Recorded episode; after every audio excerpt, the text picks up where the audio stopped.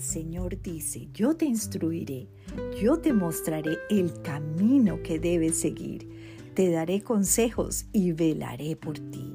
Salmo 32, 8.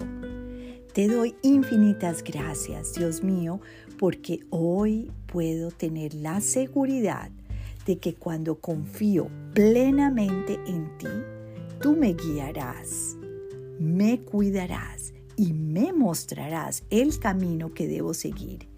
Hay muchas cosas inciertas en mi vida y en la de mis seres queridos, pero he visto tu mano en mi vida en el pasado y tú eres el mismo ayer, hoy y mañana.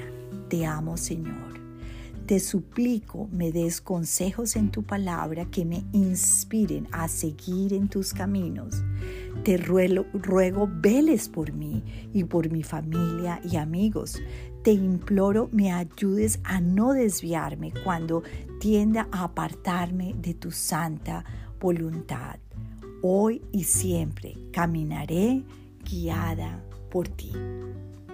Este Salmo 32.8 es una bendición cuando estamos en medio de decisiones eh, importantes.